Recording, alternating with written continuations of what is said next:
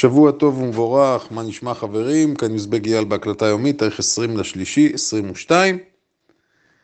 ראיתי משהו שאהבתי, ראיתי רגיעה בקבוצות בסופש, גם היום. בעיניי זו תעודת בגרות. לא היו את ההודעות על מטורף, הזוי, פסיכי, לא יאמן. וכל זה, אני אומר ואני צוחק, כי היו אירועים מאוד קיצוניים ביום שישי.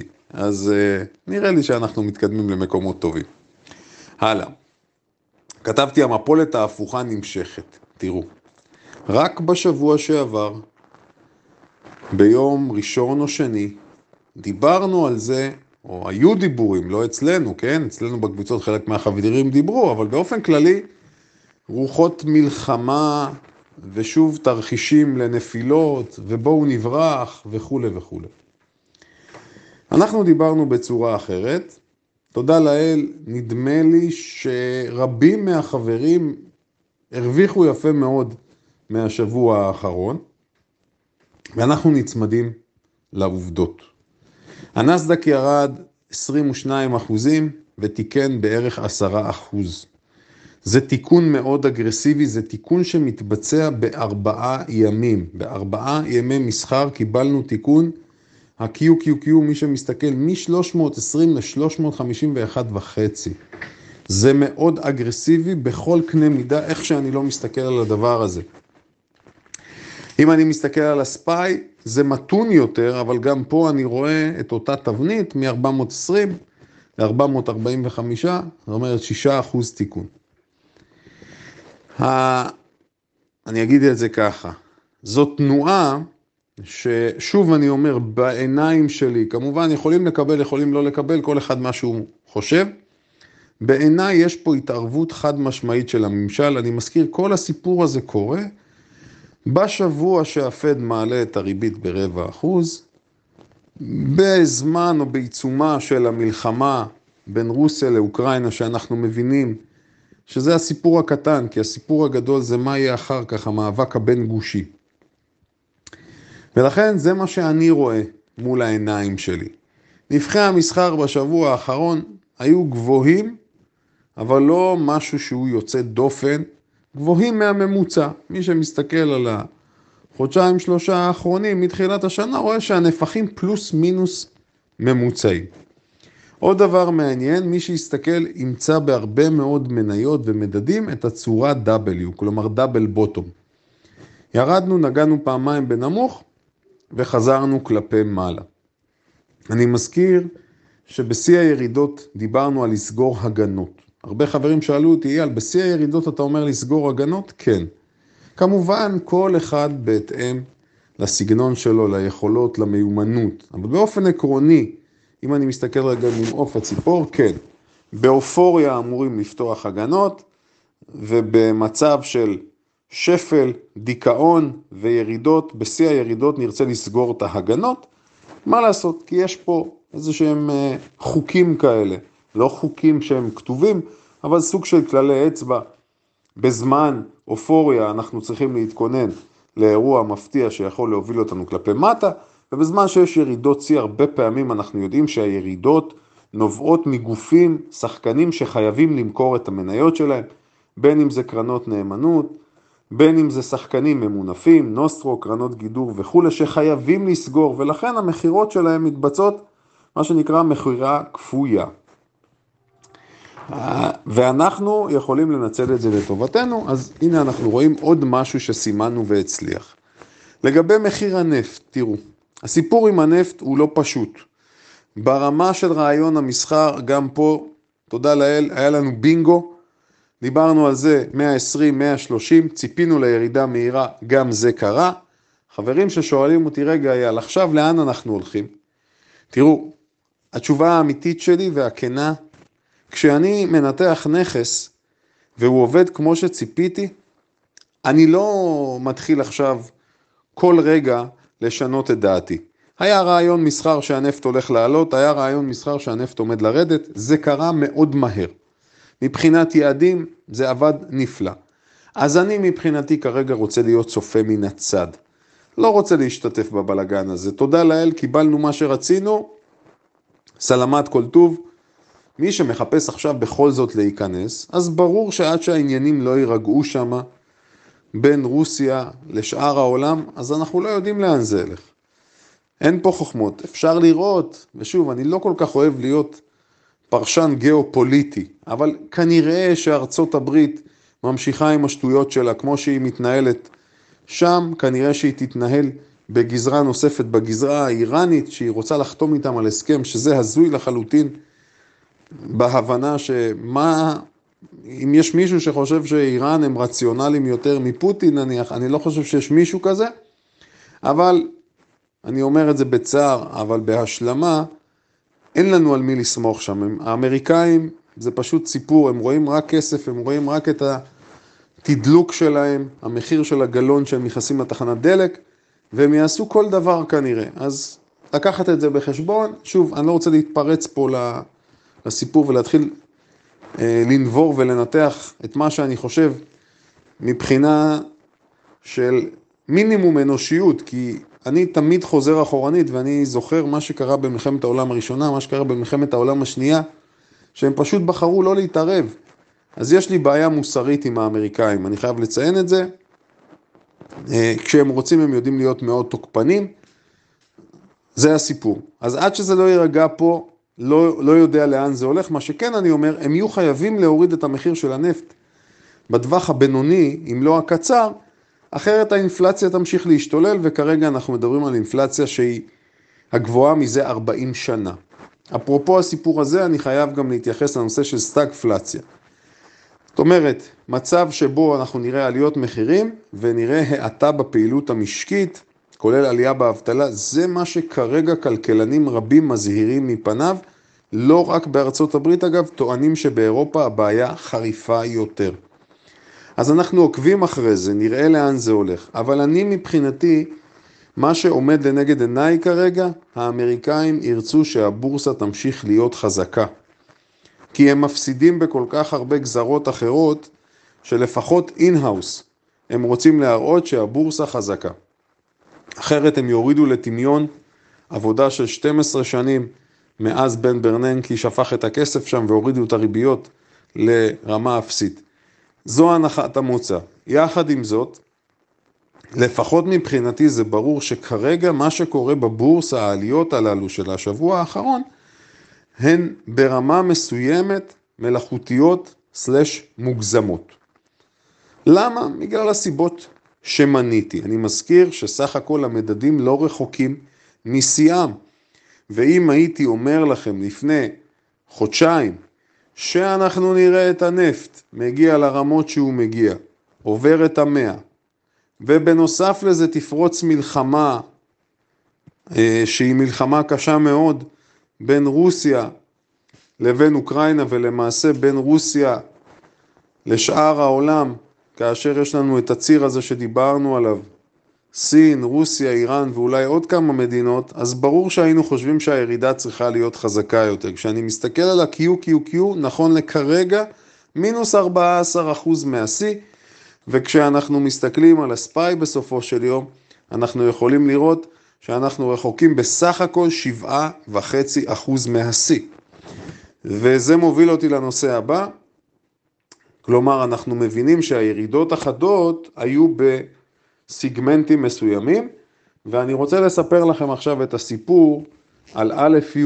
א' י' הוא סוחר כמה שנים בשוק, ואני כבר עכשיו אומר, הסיפור שאני מספר לכם, הגרעין שלו הוא גרעין אמיתי.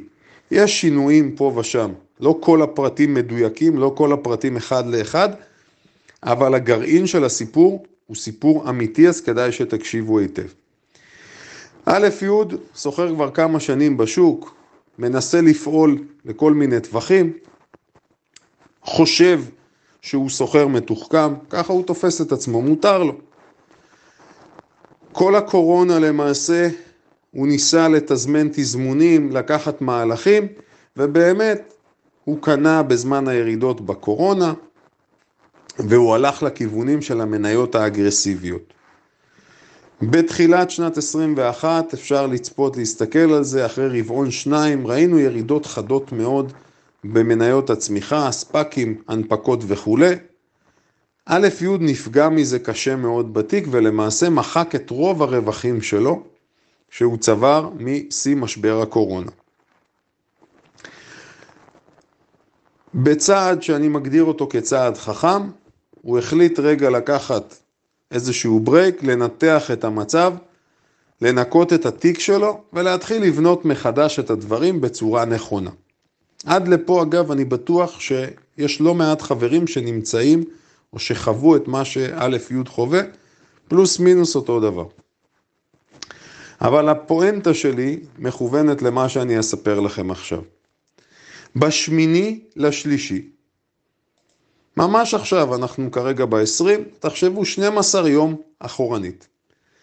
א' י' בשיא הירידות, או כמעט בשיא הירידות, אני מזכיר שאם אנחנו נסתכל על ה-QQQ, אפשר לראות ב-24 לשני, הנמוך היה $318, וקיבלנו את הנמוך הזה, אפילו קצת מתחת, ב-14 לשלישי, אוקיי? אז הוא מסתכל על הדברים והוא מבין שיש פה הזדמנויות, כי הוא יודע שמדדים יורדים בצורה כל כך חדה בפרק זמן קצר, ישנן הזדמנויות. ואז הוא הולך ועושה את הפעולה הבאה. בשמיני לשלישי הוא קונה את קרן הסל QQQ.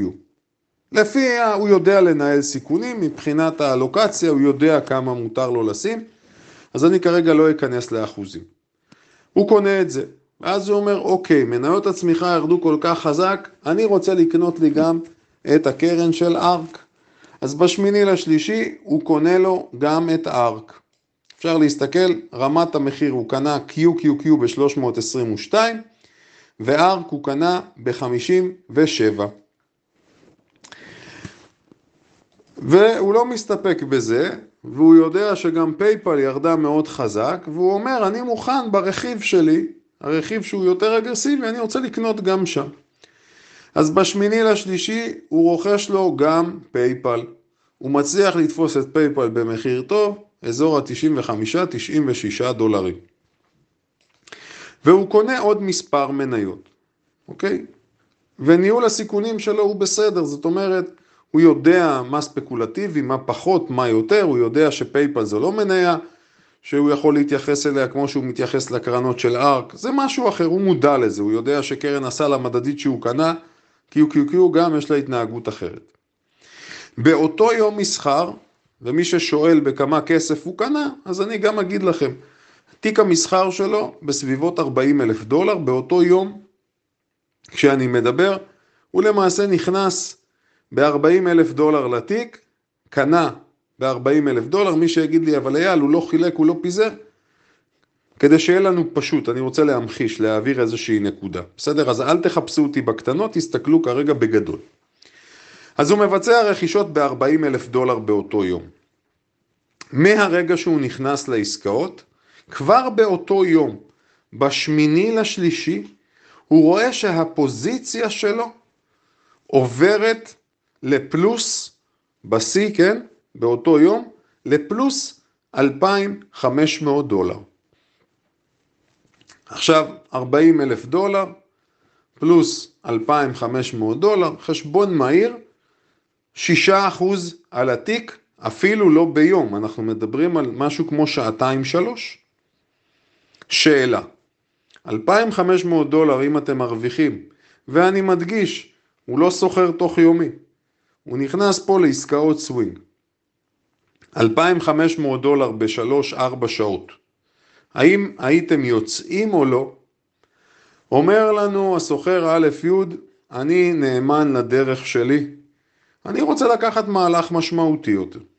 אוקיי.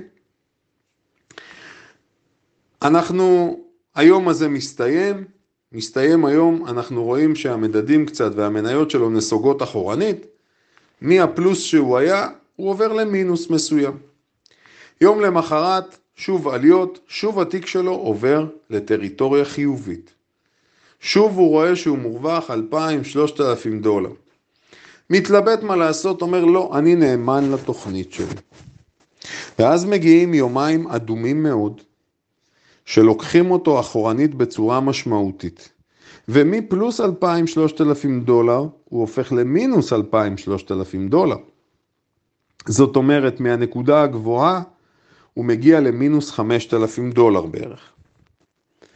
בנקודה הזו שהוא מגיע למינוס 5,000 דולר, הוא קורא במדיה ורואה גם בכל מיני קבוצות, גם בחלק מהקבוצות שלנו. הנה המפולת, הנה זה קורה. אני מדבר על התאריך, מי ששואל, תאריך 14/3. הוא לא יודע מה לעשות, הוא מתלבט. אז הוא אומר, טוב, אני משקף לכם את מה שעבר לו בראש. איזה פראייר אני. איך לא יצאתי? איך לא לקחתי בשעתיים שלוש את 3,000-2,500 דולר שלי, ועכשיו אני במינוס. אני עברתי למינוס 2,500-3,000. סך הכל ירדתי 5,000 דולר מהשיא שלי. איזו טיפשות, למה לא יצאתי? ואז הוא מדבר, הוא ממשיך לדבר עם עצמו ואומר, טוב, אם אני מצליח עכשיו, אם אני רואה, כי מה לעשות? החשש מקרסם בליבו, והביטחון העצמי נפגע. אז הדבר היחיד שהוא רוצה, אתם יכולים לנחש מה? הוא רוצה רק לחזור ולהתאפס, שהתיק שלו יתאפס. הוא לא רוצה כלום, זהו, אלוהים, תן לי רק לאפס אותי. לא רוצה שום דבר, לא מבקש כלום. אני רוצה לצאת במחיר שנכנסתי. החשש, הפחד, הכל מציף אותו. אוקיי. עוברים 2-3, השוק חוזר לעלות. אני מזכיר לכם, כשדיברו על המפולות, אנחנו דיברנו שצריך לנהוג בדרך אחרת, לנהוג בצורה שקולה. למעשה ההזדמנויות היו פה מדהימות ועדיין מדהימות בעיניי, תכף אני גם אגע בזה. ב-15/3 מתחיל מהלך עולה. אז אנחנו רואים 15 ו-16, ב-16 כבר, אפילו כבר ב-15, הוא מקבל את התיק שלו בברייק איבן. כלומר, הוא הגיע לנקודת האפס. כל אחד מכם שישאל את עצמו, רגע, מה הוא היה עושה במקומו? האם הוא נשאר או יוצא? אחרי השבוע הזה של התקפי הלב שיש שם. התשובה לא ברורה. יש אנשים שיעשו כך, יש אנשים שיעשו אחרת. א' י' מחליט לצאת, לסגור את הפוזיציות שלו במאוזן. הוא יוצא מהפוזיציות שלו. ואנחנו נכנסנו שבוע שעבר למהלך עליות אלים. יש ירידות אלימות, יש גם עליות אלימות. תוך כדי עליות, הוא אומר, איזה פראייר, למה יצאתי? איזה טעות קשה. המלחמה ממשיכה להסלים שם. הנתונים של האינפלציה מתפרסמים. ביום רביעי מתפרסם נתון הריבית. השוק מפלוס 2.5-3% בסמוך לפרסום יורד לאזור האפס או 0.5%.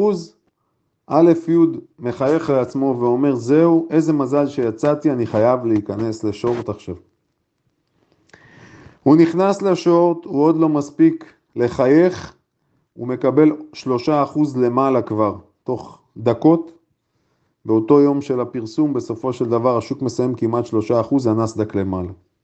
הוא נמצא בשורטים כבר.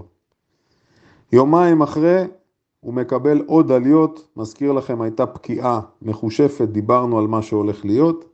במקום לחגוג עם שמפניות ולהיות עכשיו בפלוס 6,000 דולר בחשבון שלו, א' י' נמצא במינוס של 3,000-4,000 דולר, כי בכל זאת הוא מנהל סיכונים בצורה טובה. אני מציע לכל אחד מהקבוצות לחשוב היטב על הסיפור שסיפרתי עכשיו. הסיפור הזה, הגרעין שלו, הוא אמיתי.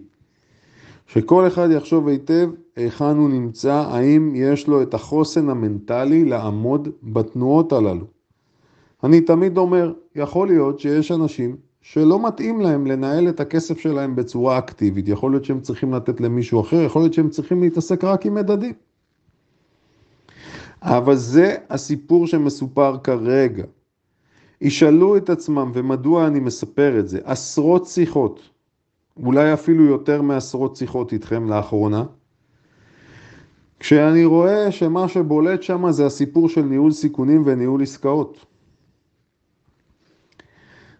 מי שניגש ואין לו את החוסן המנטלי, ומי שלא מנהל סיכונים בצורה נכונה, השוק פשוט יקפקף אותו. פעם סיפרתי לכם שקראנו לזה שניצל בשפה המקצועית. שניצל זה מישהו שנכנס לעסקה, העסקה הולכת נגדו, הוא מתהפך לצד השני, הצד שני גם הולך נגדו, מה שנקרא דופקים אותו משני הכיוונים. אל תהיו שניצלים. לא להיות שניצל.